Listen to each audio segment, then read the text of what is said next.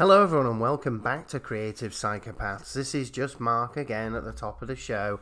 This is the begging and pleading bit um, where I uh, beg you to share it with um, with people that you know and plead for you to go on to whatever podcast you listen to uh, this this delightful podcast on and give it a review. Give it a five star review if you can, because that really helps the podcast and uh, it means you'll be listening to more ramblings in the future.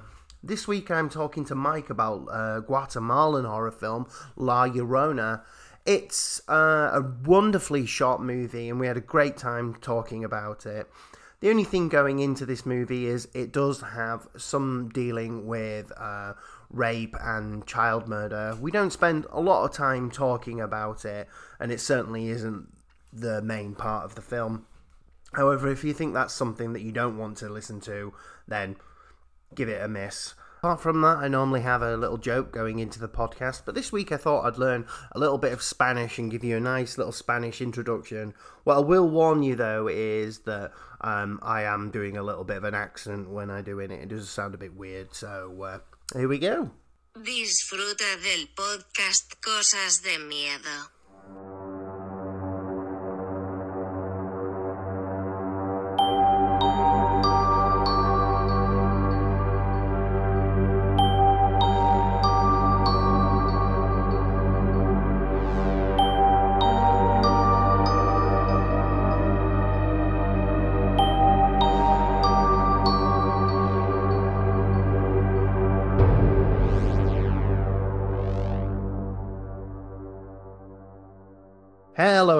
And welcome to another episode of Creative Psychopaths, a horror movie podcast, where each week I talk to a guest about their history with horror movies and a movie of their choice, with a couple of fun questions at the end, creating a delightful horror sandwich.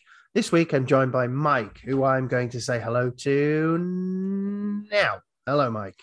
Hello, good to be here. How are you? Very good, very good. That's good. Glad to hear that. Coming to us all the way from America. Wow. I'm I'm from Iowa. If you look at America, we're like right in the middle. Oh, the wonders of modern technology for me to be talking to you all the way from my dining room. I don't know. That was a wonderful bit of filler chat while I uh, looked through my phone to try and find the questions for this podcast. Because even though I've asked them, I don't know, 15 or so times now, I still don't know what they are. So we are going to get going with it if that's all right. Ready to rock and roll. okay. So, what is the first horror you can remember seeing? Okay, so this is a like it's a tie. I don't remember exactly which one it was. It was either the first Poltergeist Poltergeist movie or the first Alien movie, both of which I watched much much too young. Uh, one of Mhm. which I watched at a at my babysitter's house. She showed me Poltergeist, which is you know traumatizing. Um, and uh, the other one was at a daycare center where they showed us Alien, um, because in the '80s they would just show children horribly violent movies and just be like, "There, watch that." What alien at a daycare center? That sounds like that's terrible. It's a great movie. It is a great movie, but I'm not sure it is when you're. How old would you be then? Uh, I don't know, Yeah. maybe maybe eight, seven or eight, Alright. something like that. Okay. Well, I think it seems like most people's horror journeys started out around seven or eight. Mine mirrors yours slightly in that Poltergeist was the first one that I can recall seeing, and it was my sister who. Well, I I think we watched it as a family actually, but it was certainly my sister that put it on, and um, it affected me for a long time. I didn't get into horror for a long time after this.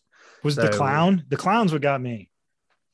Um, I think, as I recall, it was the skeletons in the swimming pool, and I remember for a long time not not wanting to bath afterwards. like I, I I couldn't get into the bath because like back in the eighties we didn't really shower; we just bathed all the time. Yeah, no, it was um, it sucks.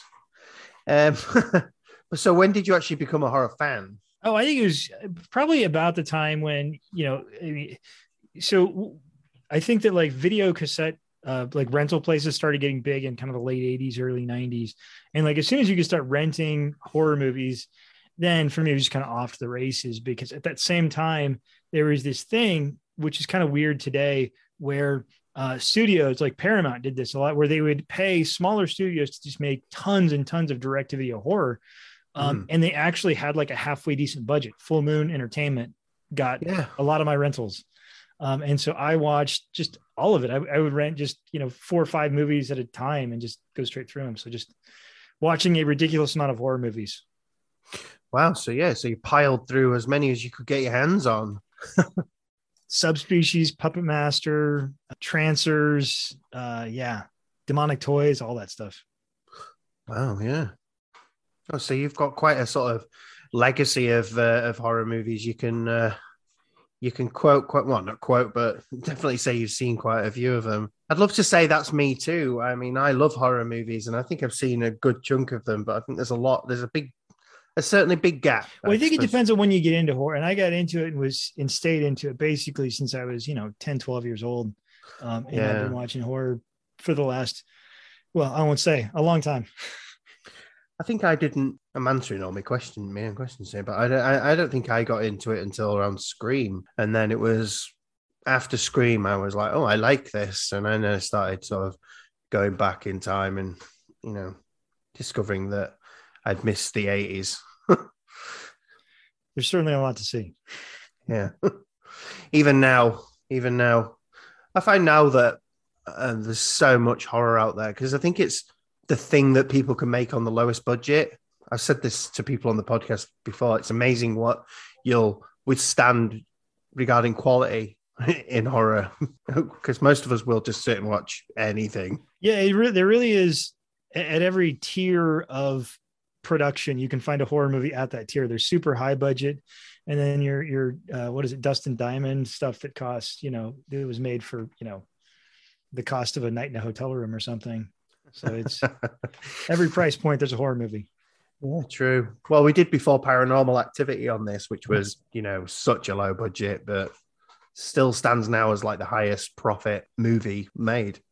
It's a great movie. Um, Yes, it is. Yeah, very good. So, what is the scariest horror movie? so I, I this is a really tough one and the thing that i settled on is the original texas chainsaw massacre hmm Um, yeah, because i think the like the atmosphere and you know the the the the um the performances of all the actors you know the heroes and the villains especially the lead actress um is just like it, it's it it feels like a documentary um and it's just a it's it's a really really disquieting sort of movie i mean there's a bunch of other movies that i think are perfectly good responses but i think i'd have to say the one that i go back to more than anything else is texas chainsaw massacre yeah. And, um, I think like found footage movies owe a lot to Texas Chainsaw Massacre. Like you say, it feels very real. That's one movie that uh, I said on last week's podcast, which technically hasn't been released yet, that I don't like,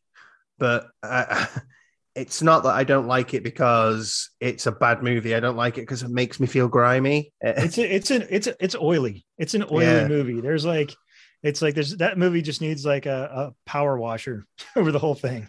Yeah, it's really is. It really is um an awful, awful one. The the one thing I do like about that movie is that um I've forgotten what the final girl is called, but she she really runs through windows. It's pretty impressive.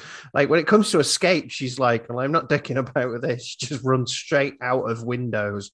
And she actually in the in in the scene where she's running through the uh, the the forest, she runs into a branch, like just full. Oh, that's on, right. Yeah, yeah. Uh, full on runs into a branch. Uh, there was so many people that got hurt. Like that that movie is is worth just looking at all the production stuff because that was not a fun movie to make in in any way, shape, or form. No, no. I, th- I'm sure I'll get around to doing it on here one day. Someone's definitely going to come along with it. So, what is the best kill in a horror movie? So this one, I, I- I swear I'm going to talk about other movies. Um, but again, it's sort of shock value. It's the hook scene. Uh, it's um, probably the best introduction of a villain in any horror movie I've ever seen. Uh, and you you don't even have to watch the movie. You can just you know pull this out of a you know on a YouTube clip somewhere. Um, and I mean the violence and with which he comes out, and the fact the scene is basically Mhm. bloodless. I mean, you don't really see any blood on screen. And I love. I, don't get me wrong. I I'm no. I don't mind a lot of blood on screen. Um, but it is sort of the ratio of the least blood to the most violent that I've ever Yeah. seen. um, and it's just terrifying. And it's like slamming the door closed, and it's just it's a great scene. And it's just like it just hits you just out of the blue. Like there's not a lot of build up to it. It's just kind of like she's looking around the, the first floor of this house, and all of a sudden, just bam. Um, yeah, Yeah, no, you're right. Uh, Um, I think I lost your audio slightly there. So we're talking about uh, Leatherface, the first kill. Yeah. The I've always just heard it, heard it referred to as the meat hook scene, but you know, uh, yeah, base, basically the first the first big kill in. in I think that's actually the second kill because I think the guy gets killed first. Um, it is literally just um, a hammer straight to the head. You might be right. Yeah, I think Yeah, you but might be right. You're right. th- This, Among the it's first certainly, kills. it's certainly, yeah. Like you say, actually, that movie is largely bloodless. Like you said, it there's not, there's not Oh, much in it at all. It's very, um, it's certainly one of those horror movies that you build in your head a lot more than happens on screen, like Saw. well, the later Saws got pretty. yeah, but the, that first Saw, there's very little gore in it. Of course, I guess Saw kind of uh, maybe naming not surprising mirrors Texas Chainsaw on that too, because obviously, you know, Text on Massacre two gets quite bloody, um, and um, yeah, but it's uh, that that seems it's very Yeah. affecting. The, the so it's a really really great Yeah, movie. it is. yeah. Um, I'm glad I wasn't on the production staff.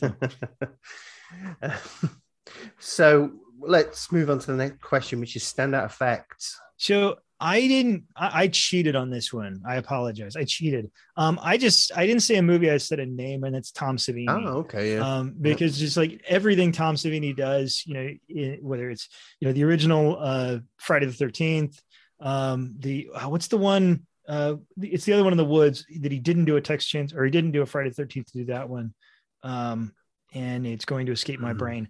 Um, you know, a bunch of the of, of the dead stuff, uh, and he's just he's he's just a master. yeah. Well, I absolutely agree with you there. Yeah. And we did actually, we did Tom Savini's version of um, Night of the Living Dead on on here. And um, Is that the one with Tony Todd yes, as the Yeah.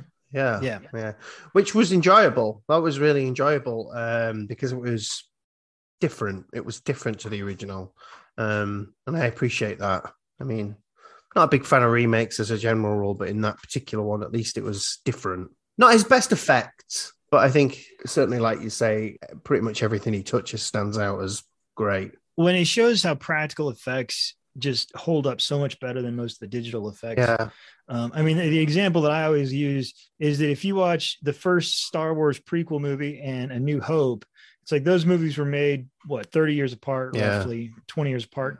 Um, and yet, for some reason, A New Hope still looks better than the prequels because they did everything practical. Even though the technology wasn't as good, the practical effects just look better. Yeah, you, you're right. I, and I'm a practical effects guy. That, to be quite honest, that's why I put the standout effects question in there. I mean, I don't mind that people enjoy CGI, but I think as a general rule, it's best used just for cleaning up, you know, Mhm. rather than actually creating effects. Um, My biggest pet peeve is digital blood splatter is the worst. It is just the worst. It's like such a like a a, a glaring like take you right out of the movie. thing, yeah, where you have like the digital blood spraying, and it's like I could do that in like on on a thing myself. You know, it's just it's so. I would rather not see blood than see digital blood. yeah, I totally agree with you. Um, so the next question is uh, a movie that needs a sequel or movies that need to stop making sequels. However, if you've thought of an answer for both, then go mad. I actually did, and it's going to be interesting because you said where you started off. My first one is going to be ones that don't need more sequels, and that is Scream. I lo- I love the first Scream movie. I think the first Scream movie is a really Mm. good movie, and I think the second Scream movie is okay, and I think the third Scream movie is getting pretty bad, and I feel like the Scream movies have just kind of been going downhill, and I don't want any more Scream movies. But for people that do want more Scream movies, more power to you. And as far as the one that I would like to see the sequel of the most, that is an absolute no brainer, and that is uh, Rise of Leslie Vernon. Um, Behind the Mask, Rise of Leslie Vernon. Because that movie, that movie is so good and clever, and I think it was almost too clever for what it was, and I think a lot of people didn't get it, and it just didn't get kind of the wide, you know, viewing that it should have gotten. That movie is just a that's a masterclass in how to make a a like an homage. It's not even a parody horror movie; it's an homage Mm, horror movie. Yeah, that is an that is an absolutely fantastic movie. Um, I'm actually not going to talk too much about that one now with you because I really want to do that on here, and I don't want to spoil it for anyone who might listen in the future. But you should watch it. You should Oh yeah, watch if you haven't seen absolutely! It's a fantastic, it's a fantastic film. I actually took that on another podcast years ago. Like I say, I actually don't want to say too much about it because I think it's so good that if you're listening, if you're listening Yeah. to this, watch that movie. Stop what you're doing now, find a copy of that movie, and watch it. And I mean, stop what you're doing. I don't care, even if you're mid childbirth. Oh, I don't know why you'd be listening to this during mid childbirth, but Well, you got to listen to something. yeah. to be fair, nobody listens to this.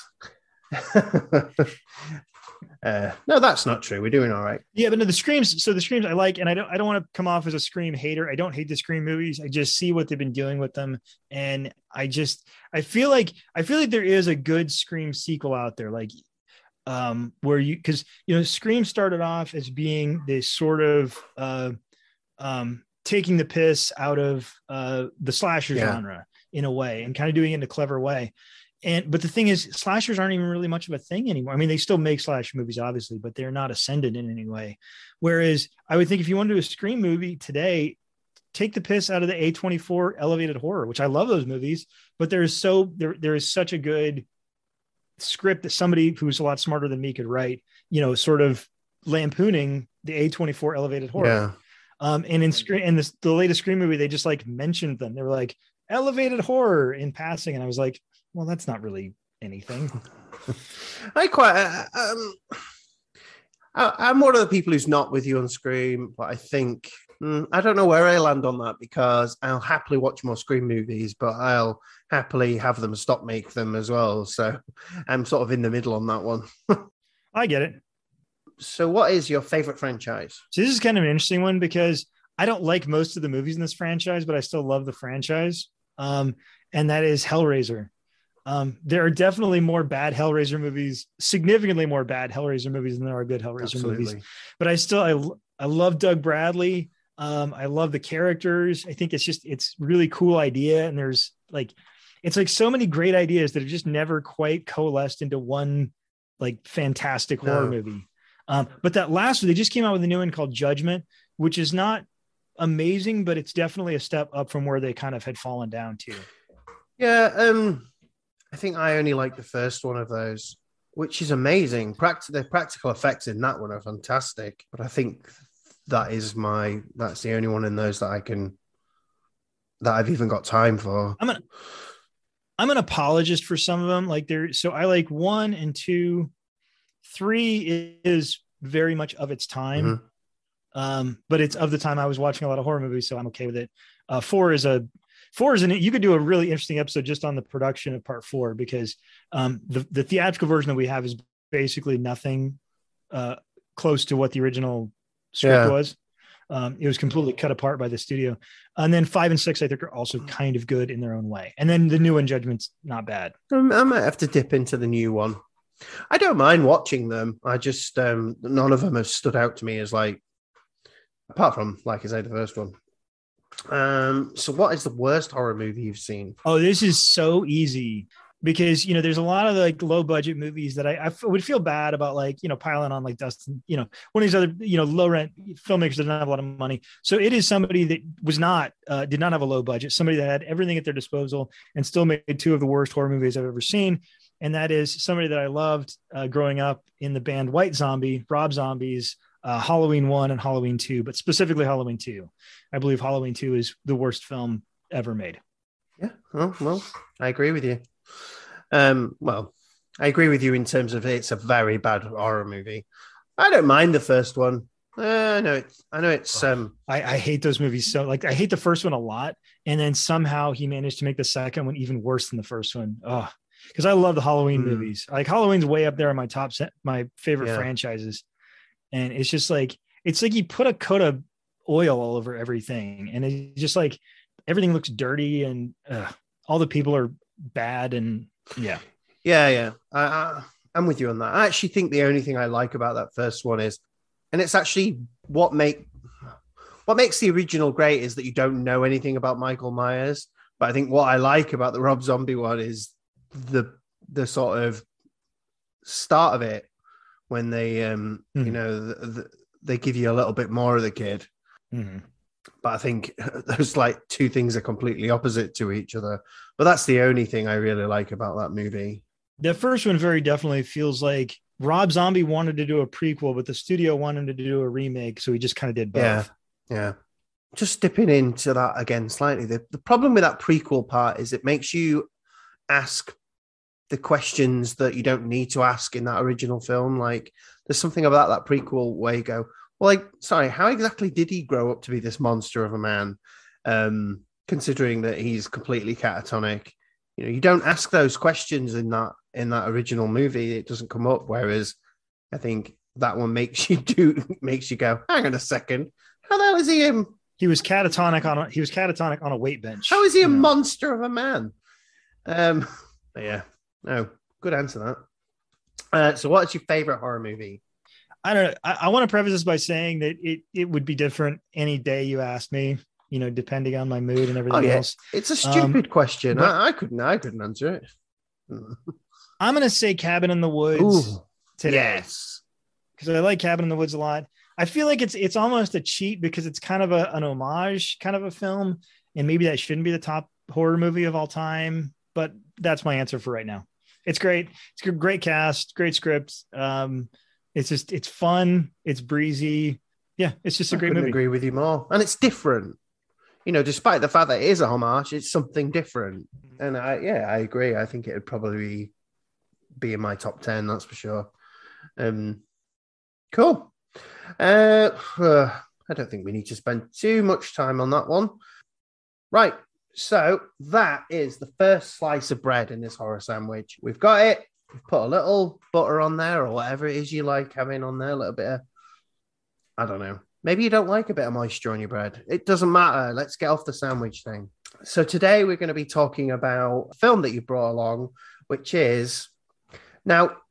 I think I know the right pronounce, pronunciation for this, but I'm going to say it badly first and then go in go in rightly. So, being a heathen that I am, uh, it's La Llorona. However, I think it's more like La Llorona. Yeah, in Spanish, when you see the double L's, it's always pronounced like a Y. Yeah, so it's La Llorona, um, which is a 2019 movie, a Guatemalan horror movie, no less, which is somewhat loosely based on a sort of South American folk tale. And I'd like to, at the end of when we go through the plot, talk a little bit about the folk tale, or as much as I know about it, because well, we'll get there, eh? um, I'm interested to know why you chose this one. Okay, so I was actually there's about there was about three movies that I was really really thinking about, and the reason why is this. So this movie came out in 2019, which is also the release date of another movie called The Curse of La Llorona, uh, to Mhm. make things more confusing, which is not a good movie, which is not a good movie at all. Um, and so what I see is here in the U.S. we see a lot of times American filmmakers will sort of be interpreting the folklore of other places and other people. And you know so we get we get sort of the american interpretation. Uh, whereas this film is and this is it's actually i guess a guatemalan and french production. Like it's a production like the french production crew but guatemalan director and guatemalan actors. I, I wasn't totally clear on exactly how that worked um, Okay. but it's essentially the, the writer director is guatemalan and it's it's his vision of this sort of folk, folklore that comes from there sort of combining with this guy um, uh, you know this this this uh, military dictator um, and i just think it's it's nice that we can see other cultures portraying their own folklore in the way that they see it rather than it sort of having to come through you know a western you know Yeah, yeah. british or american lens um, and we kind of get to see this vision through the, through their eyes Yeah, it's certainly one that I would have never picked out as well. You know, it wouldn't have it wouldn't have made it onto my list. I don't think of movies I was going to watch next. So for for that, you know, I'm thankful that for doing this podcast and having people come along with stuff. So you're right, though. It's um definitely something different. Uh, so the director for this is J Jayro Bustamante. Was that be right? close as i can get And this movie star this movie stars Maria Mercedes Coroy. Uh, Coroy, would you go for that? As Alma, uh, Sabrina De La Hoz as Natalia, Julio Diaz as Enrique Monteverde, and Margarita Kenefic as Carmen. There are other people in this, but those those are the like the main characters, I would say. This movie, I think, debuted August 2019 at the Venice Film Festival, and then it was picked up in 2020 by Shudder. And and I, of course, have a Shudder subscription, so it was nice to have a movie I didn't have to pay for. I bought most of the movies so far that people have recommended, which is fine. It, it makes me increase my horror library. But one thing to mention on the cast, the cast is almost entirely very new. Like there's really not any seasoned actors in this movie. Oh, really? I mean, very, very few of these actors have very much in the way of previous or, or subsequent acting credits. I never would have picked up on that. Never would have picked up. On I wouldn't either. I thought the acting was fantastic. Yeah. Right. So we'll. I'm going to try my best to go through the the plot of this. So, so this movie starts with um, whispered prayer. At first, we don't get any subtitles, so it's not necessarily we don't know what's hap- happening here. The way, and it's all There's a reason for that. The reason is whenever you're not seeing subtitles, that's because it's indigenous people speaking in indigenous language, which is a really big part of this movie. Uh, indigenous versus non-indigenous peoples. oh right, okay. So, so it's like that's indigenous language, Right. Right. Okay. Oh well, that's good. it's all all women. We see Carmen and Natalia, who are like obviously the uh, mother and daughter in this. And as the prayer is happening, we get a very very slow reveal, zoom out as it were, and the sound builds and builds. It's a really good scene to open up with.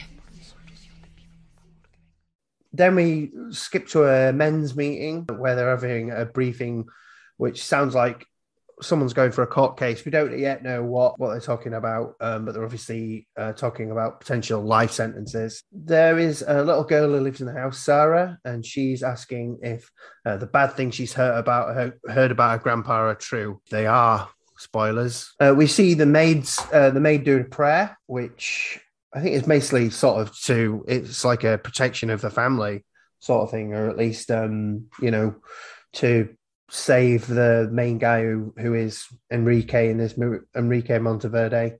Uh, anyway, we skip to him and he's sleeping and he hears something in his sleep, which is really difficult to hear. But later on, we get running water, picks out a gun, then he goes he goes to the shower. But as soon as he gets to the shower, it stops running. I don't think he actually turns it off. No, it just stops. No, I think it just stops. Yeah. And I, I heard weeping. I heard like somebody crying in there. It is very, it is very light.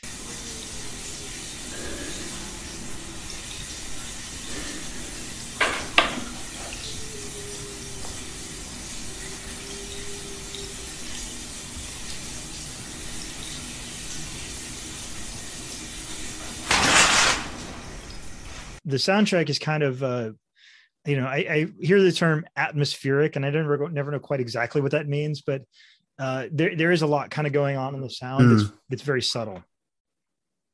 this movie's good for sound um in terms of the way that they use it um especially later on which we'll get to. Um but he does hear crying because he investigates the downstairs. Like you said it's a good use of music here. It kind of builds. Then his sort of wife his wife shows up investigating but he does sh- shoot at her. He somehow misses. I'm not quite sure how that goes down because from the look of the scene it looks like he definitely shoots her.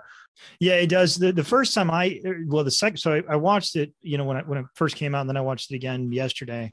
Um, and yeah, for a second, I was like, wait a minute, did he shoot her? And I forgot that because it does look like he, because he was close. Um, Yeah. To be fair, he doesn't exactly look like he's in the pink as far as uh, you know physical health, and uh, I'm not sure he could hit anything at that point. But It definitely seems like he shot her, but anyway, he doesn't. He doesn't get. He doesn't. He misses her. The maid Valerina turns up. That yeah, that is right, isn't it, Valerina? Um, and he basically asking, you know, who heard the crying? You know, search the house. But everyone else is sort of more sort of in denial of the fact, really, that you know they just think he's sort of losing it, really, based on stress that we are yet to know about. But yeah, like I say, the wife is okay. Uh, after this, the servant, the ser- all the servants want to leave. They're somewhat afraid, and they want all their benefits. And then we cut to the scene where I've got to admit to everybody while I'm doing this, I'm not doing the plot for this much justice because you really it has to be seen. it's a very it's it's a very slow burn kind of a plot. It's it's hard to just kind of give a you know this happens this happens because there's a lot of things that are kind of it's it's it's it's not a it's not a fast moving slasher movie by any stretch of the imagination. That that weird word atmospheric. I've, I've put myself into this format though, so this is what's going to happen. One thing to mention at this point is you you notice, and this is going to be a theme throughout the film, and it's something that especially you know two white guys from the west talking about this is is strange to talk about, but you notice that the family is very fair skinned and all of the servants are very not fair skinned. Yes. Now in yeah. Guatemala, this is because they are primarily uh, indigenous or you know partially indigenous, um, and the family members are people that are more related to the people that you know came in and colonized it. Uh, and so this Yeah. sort of dichotomy between the colonizer and the indigenous is is a very very important part of this movie. they tend to um, refer to them as natives, don't they? Right. In in in the movie, but yeah, like you say, there is that that divide that's very apparent, very apparent. So the, next we cut to a lady who's covered, which is would be the cover for the film, the like the main poster, really. And um, what you were saying before, so she's obviously talking in what would be the native dialect. So she's talking for some time before we actually know what she's saying because she does then go on to be translated. And she talks about guerrillas, and obviously that meaning the um, the military, not actual guerrillas. And talking about how they basically destroyed her home. Uh, there was rape, killing of men. They all escaped to the mountains, but of course there was no food, so they return. They tried to return back, but they're caught again, sexually abused. The thing is that they're obviously she's saying that they didn't do anything, basically, that this just happened to them. And obviously, we're getting a sort of while we're doing this, it's doing zoom out again. We're getting this. It's a it's a really good shot. I, I I love the way that shot does it. Just it's like you're seeing. It's interesting because she's talking about the scale of the violence, and it's Mm. like the shot is revealing this is is revealing scale at the same time. Um, I don't know if that's intentional or not, but it's like you know, as she's speaking, things are getting bigger, and we're seeing more as she's talking and telling us, and sort of we're learning more about it. I think uh, I think I think you're right. I think that was intentional. I think every shot in this is intentional. Every shot in this has got does something to um, reveal reveal itself, whether it's to you know make you feel more claustrophobic or to see the grand scheme of everything. Like I say, I'm going through the plot of this. Normally, I wouldn't have any issues with this, but for anyone listening, you do. I would recommend actually watching this film because visually it's fantastic. And the visuals of this movie are what make it because it's, like you say, slow, atmospheric. Often there's not a lot of talking. Oh yeah, Um, it's very just watching these characters on screen. Anyway, so like I say, it does do it does do a sort of slow reveal, and it turns out that it's a trial which is investigating genocide, um, which is the um, Enrique, as we'll we'll just refer to him as Enrique from now on. The suggestion is that he was targeting a specific race, which um, I've got to say Ixil or Mayan Mayan Ixil. I don't know if that's pronounced correctly, but like you said, it's the sort of uh, I, I think probably just to say indigenous because I mean they would consider basically yeah. anybody who's not you know of Spanish origin Yeah. to be you know it's just that that not good. that does come up. That word does come up. His defense is basically that he's in, innocent and he wasn't aware of any genocide, but he does get he just he does get found guilty of genocide. At this point, he has um heart attack, panic attack, some kind of attack. So they have to rush him to hospital. Let's see. While he's when he's sort of in hospital, or just before he's in hospital, there's this again coming back to like another shot, which is a slow zoom in this time, where we have mother and daughter discussing, you know, whether they believe he was that he was capable of this genocide or things like this. And then again, like I say, it zooms in on these two people. So you start off with this wide, empty shot. Really, there's nobody else in the shot but those two. But you've got obviously them at a distance, and then it it zooms in on the two of them. And I would say that the mother is a little bit in denial, whereas I think. Well, I think they're they're both in denial. Really, I think the mother is like, it's like almost she she's almost made peace mm. with her hmm. denial like she, I think if you were to, you know, really nail her down to brass tacks, she knows that all this stuff yeah. is probably true. But it's like, yeah, but he's a guy, and you know how it is. Whereas the daughter, I think, is sort of conflicted about her denial, where she's like, well, maybe, but maybe there was a reason behind it. It's like I think she's maybe trying to rationalize it in her head a little bit, but maybe not doing such a great job. And yet, like you're sort of saying, it seems clear that they're both well aware that that he is the monster that he's been made out to be. But I suppose, in terms of if you break it down, I mean, he is her husband, he is her dad, you know, so it is obviously going to be harder for them to accept that, that this thing. Um, anyway, we so we cut then to him being in his hospital room and the decision that he was guilty for um, genocide has been annulled by the Constitutional Court. So there's obviously quite a lot of corruption uh, within the government. Yeah, I'm guessing the constitutional court in that case wasn't exactly a you know legitimate no, adjudicative body. No. so he's um, basically free. So they take him home in an ambulance. The ambulance is attacked. It's uh, this is another sort of good scene because the way the ambulance is attacked, they're obviously hitting. The, there are people hitting the ambulance, but the closer they get to where he lives, the, obviously the more people there are outside. So this sound of hitting gets louder and louder and louder. No hablen con la prensa, entramos directo, por favor. 100 metros. Listo, señor. Qué atento, García. Sí, señor. 50 metros. Todo está bajo control, no se preocupen. Estén atentas a mi señal. Bájense. ¿Entendido? Tranquilas, es una manifestación pacífica. Es pacífica.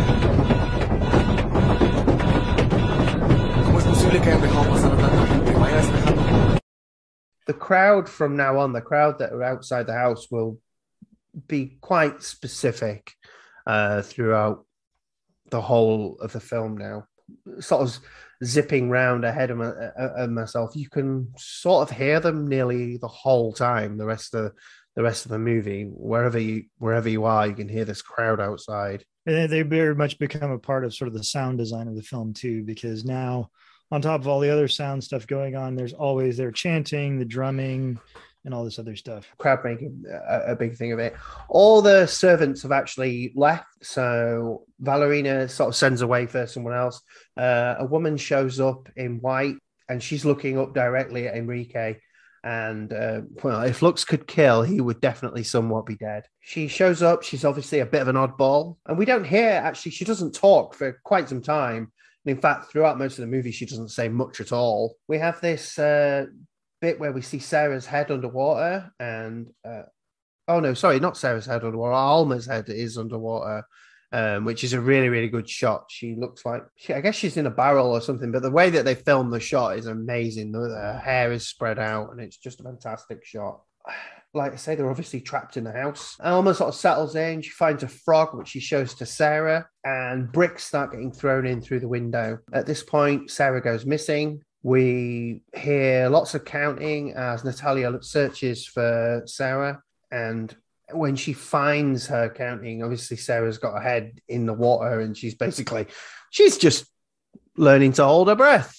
But it's uh, it's an interestingly intense scene considering the end of it.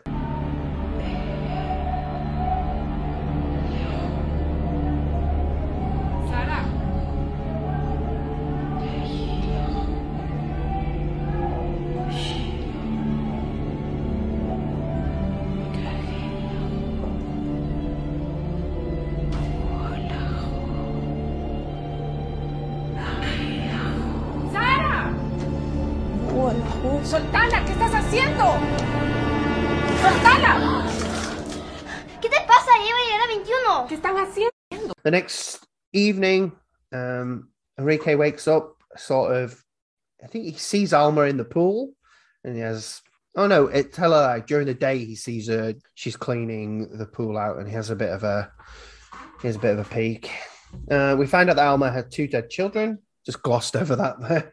We will get to that though. Enrique gets out of bed again, and he sees Alma swimming. Uh, she's swimming fully dressed. He follows her, uh, walking to the servant quarter.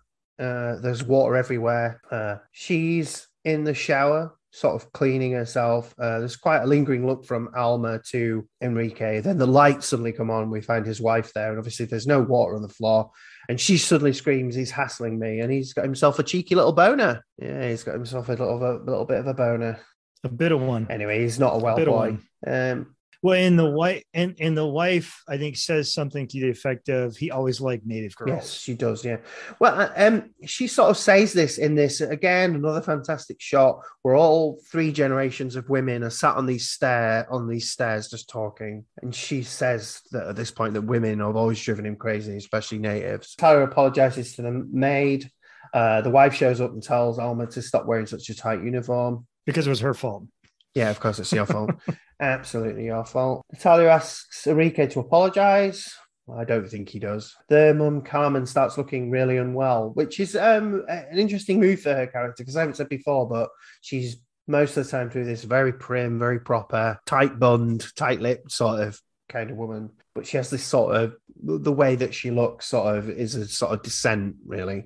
Well, I think my interpretation that I think, and, and again, I'm you know I'm not the filmmaker or anything, is that you know unlike the daughter, the daughter is kind of cut off from a lot of this, except she knows. And I don't know if we, I don't know if they've gotten to that part where they talk about how her husband disappeared Hmm. under very mysterious circumstances, but um, the mother knows everything. I mean, I think she essentially knows everything that's going on, and I think Alma showing up and the protesters outside is kind of this catalyst for her where it's like bringing all this stuff back to the surface because in her mind i think before the trial this stuff was all in the past that it was all kind Yeah. of over with and alma showing up and the protesters showing up is kind of this like wait a minute this stuff is still here it's all still going on he's still the same man um, and i think maybe that's part of the catalyst for her to kind of go through the stuff she goes through And I think also um, just adding extra to that is obviously she was expecting the trial to be the end of it either way. Hmm. Um, you know, guilty he would have been gone and innocent. Uh, it would have been fine for everybody, but of course, this the way that it's handled is obviously completely different. So, like you say, it is a sort of there's no closure there at all. Uh, yeah, like you say, Sarah uh, no, sorry. Uh, Natalia asks Enrique about Sarah's dad. Like you say, it uh, it's not quite sure what's going on there, but let's say it's implied that he was made to go missing. I think it's pretty safe to say that Enrique wouldn't have had any problem having him killed if he felt like he needed to be killed. Um, so we cut to what I would say is the first of Carmen's dreams, where it seems like she's hiding in a field of fire.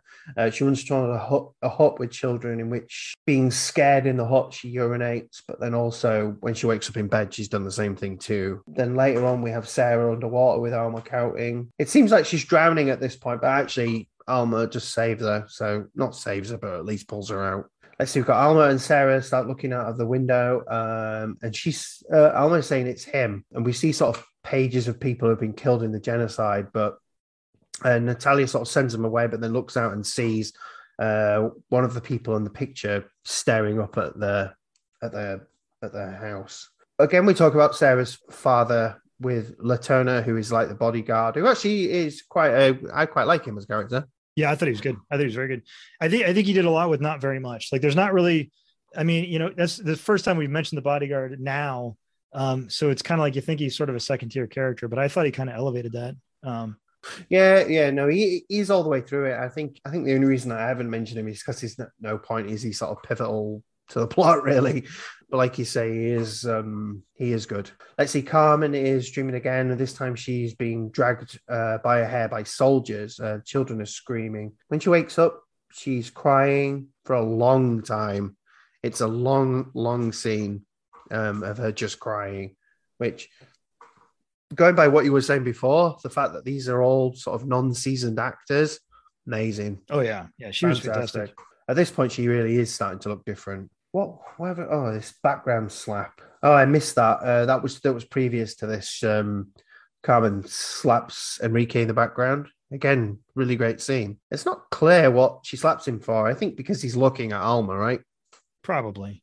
Again, I think I think all this stuff it's like bringing stuff up for her that she thought was going to be kind of in the in the rearview mirror. Yeah. There's this weird scene with Enrique's bed where he's going, I know what's making me ill.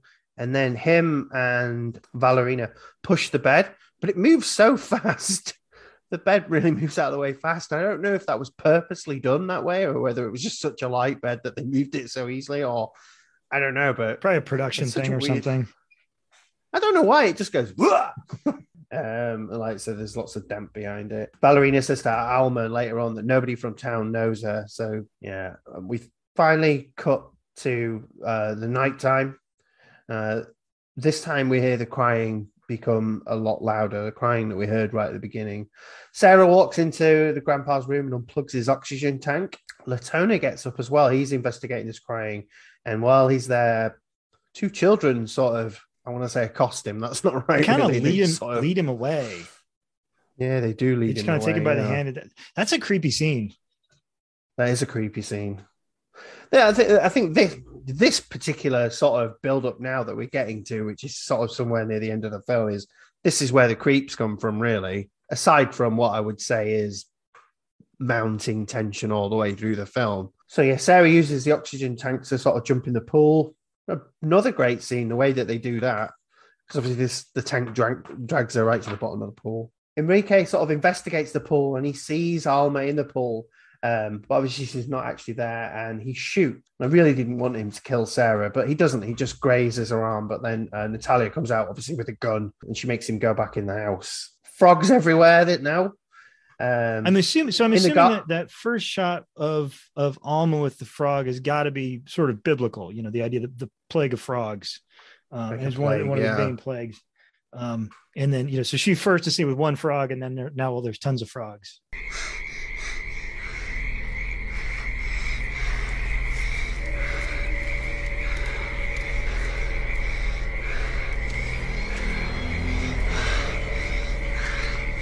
Yeah, it is something something of a plague. And in the garden, we see uh, some children standing out there. There's noises and shouting. Sarah says that Alma has known her grandpa a long time, um, and the only thing that she asks Sarah is not to drown. Then we see more people in the garden, slightly more people, then even more people, or to the point basically where the garden is filled with people right up to the windows. And getting back to the sort of dichotomy between you know uh, colonizers and indigenous people, the people in the garden are all, all indigenous, indigenous people. people. Yeah.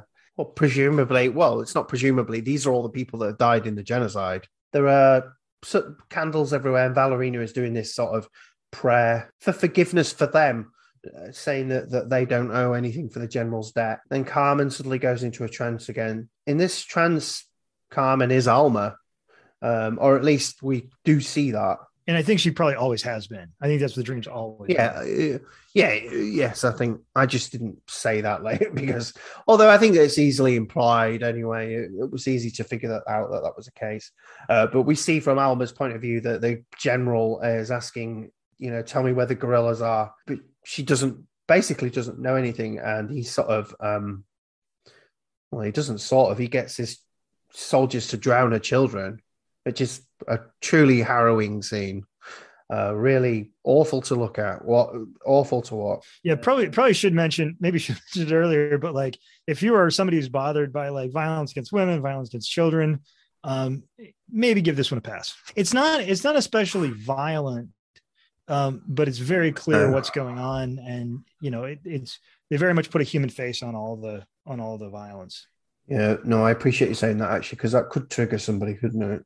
Where have I got to? Uh, people in the garden and uh, uh oh, uh, v- Valeriana doing the prayer. Yeah, no, the children are drowning, and then Alma gets shot, but obviously Carmen isn't shot, so she chokes uh, the general, but she chokes him in the dream and then in real life. Um, and then we pretty much cut to a funeral. There we see another general Uh, there is loud crying, a water fills the bathroom, and then we hear my children shouted, and then that is the end. and that general, movie. I think, who's standing next to Enrique in her dream, um, the one that's standing next to him when he shoots her. I did not pick up on that. I don't know why I didn't pick up on that. I don't, I don't think I picked it up on the first time I watched it either. I think I picked up on it on the second, on the second watch. So Yeah, well, this is my this is my second watch of it. Um, but my second watch was my notes watch. So, but what I will say about this is I enjoyed it much more the second time around. I think I enjoyed it much more the second time round because sometimes I think it's better when you know what's coming. Um, and I think I also appreciated how visually stunning it was. Um, whereas I think what happened was the first time I watched it, I was getting the tension of it. So that was sort of had me on on edge anyway, because the, the tension isn't in this movie is so um odd and created by a well, like you said before, the word is atmospheric. Um because it's not everybody always uses that word. I never, it's like when I see something, I can say, okay, that's atmospheric, but I couldn't describe what atmospheric means. No, no, no. but um, there's a difference, I think, between like, let's say, a paranormal activity has a mounting tension, whereas this doesn't have a mounting tension. It's got a mounting atmosphere. Yeah, I think Um, that's right. I will, like I said, I, I I really enjoyed it. I'd recommend anybody to watch this. I think I know um, that I put out on the Facebook, um, and I, th- I think some people were sort of more might have been a little put off by the subtitles, which I actually do get. I do get it, but I think in this case, you shouldn't be put off by it. you should um, totally watch that. The only thing that I wanted to really discuss with you on on this going into it is that I did a little bit of research into the actual um, La Llorona. Um, There, there's one other thing I wanted to mention, if I could, just Oh, very sorry. briefly before we talk about that. Um, that that uh, while this is fictionalized, it is only partially fictionalized. The, the uh, genocide in Guatemala was a real thing, Oh, um, and it was largely perpetrated by somebody named Efra- Efrain Rios Mott. Montt. I can't pronounce names at all. And he was the de facto president of Guatemala from 1982 to 1983. Um, and throughout the whole civil war, um, about 200,000 Guatemalans died. So it was a it was a very very ugly time, and he was very much focused on uh, uh, killing indigenous people. Um, and he died in 2018, uh, uh, very much uh, un unavenged upon, which is kind of sad. But just wanted to mention him. Yeah, I wish I'd known. I wish I'd known more of that. Well, it wasn't just today. Before before today, because that makes me sound really unprepared. But before today, I did put some research into into more. Well, like I say, I wanted to know more about this actual folk tale. Um, but to be quite honest with you, I could I could go through the folk tale, but I don't. I think that's leading away from the movie a little bit because what I wanted to say to you is that this doesn't seem to fit the folk tale. Well, I think the problem with La Llorona is it's it's different for different people, um, because in some versions of the folk, in, in some versions of the myth, uh, that La Llorona is a villainous character who drowned her children Hmm. and is now sort of a cautionary tale for you know bad mothers or whatever.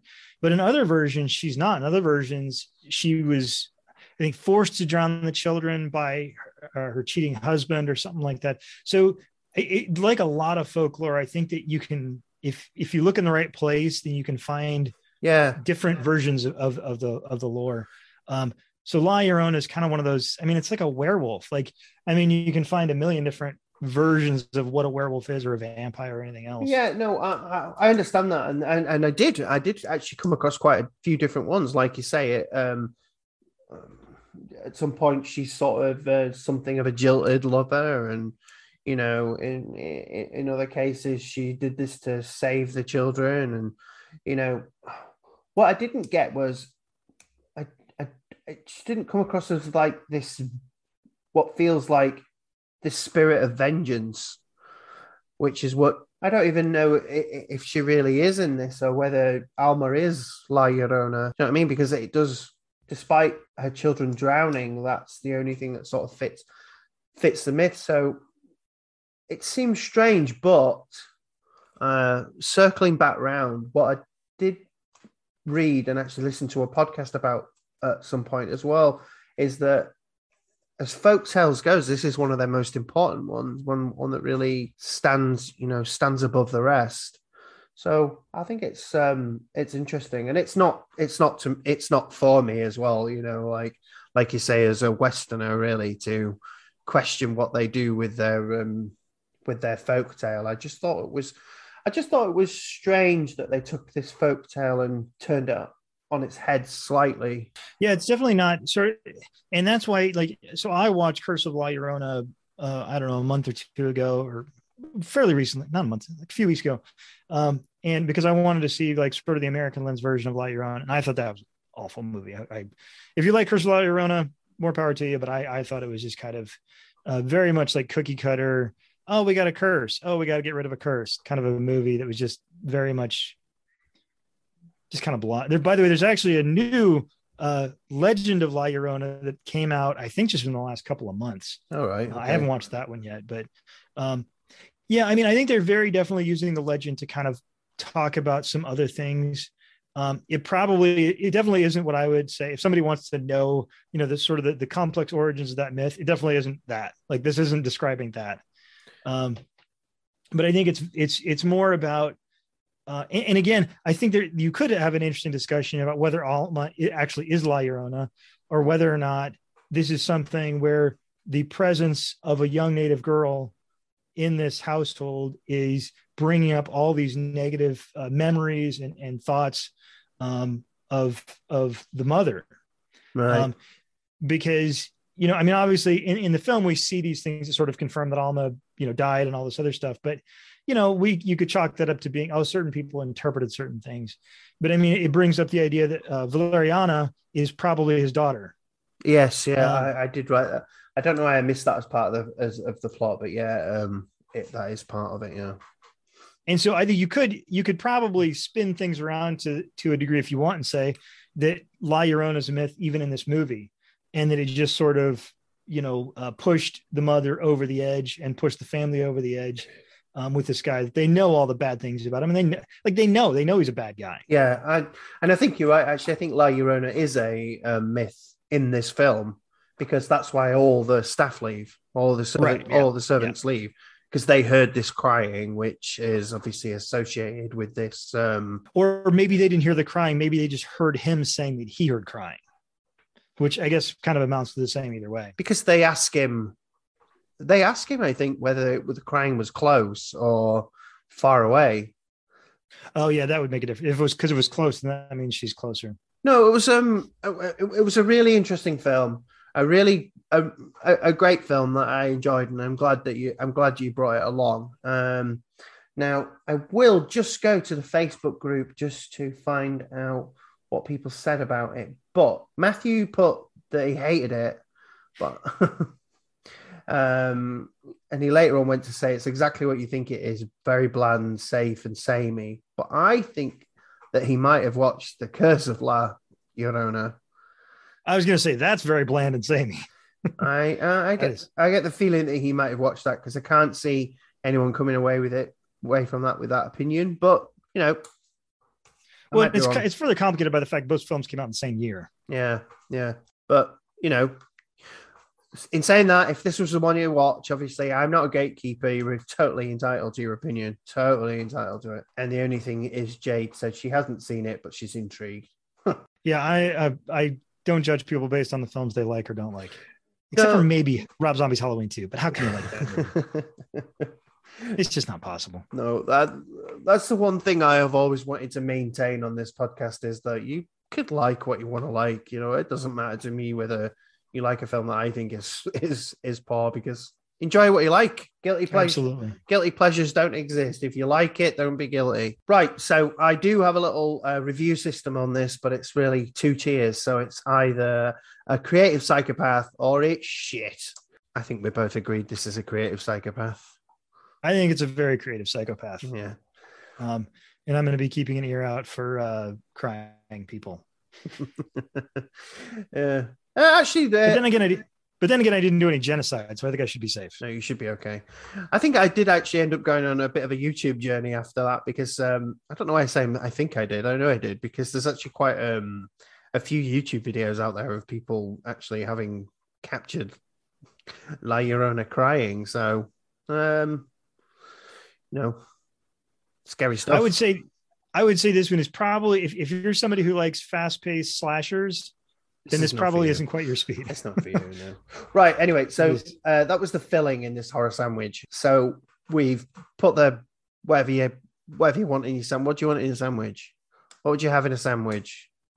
Uh, not Mermite. Not not Marmite. so we're having not Marmite in this sandwich. So the last two questions I'm going to ask you is a couple of fun ones, which is what is a scary moment from a non-horror movie that you remember? Okay, so there is a movie called Mr. Mom starring uh, Michael Keaton from when I was a kid. Mhm. It's just a goofball comedy about a guy. It's it's because back in you know the '80s, if you were a guy and you had to like vacuum once, that's like comedy gold right there. Um, and uh, so there's one part of the movie where the vacuum cleaner turns on when he's not using the vacuum cleaner, and it's supposed to be a funny scene. But I was like 10 years, or not even that. I was probably like I don't know six or seven years old, and that movie scared the ever loving shit out of me.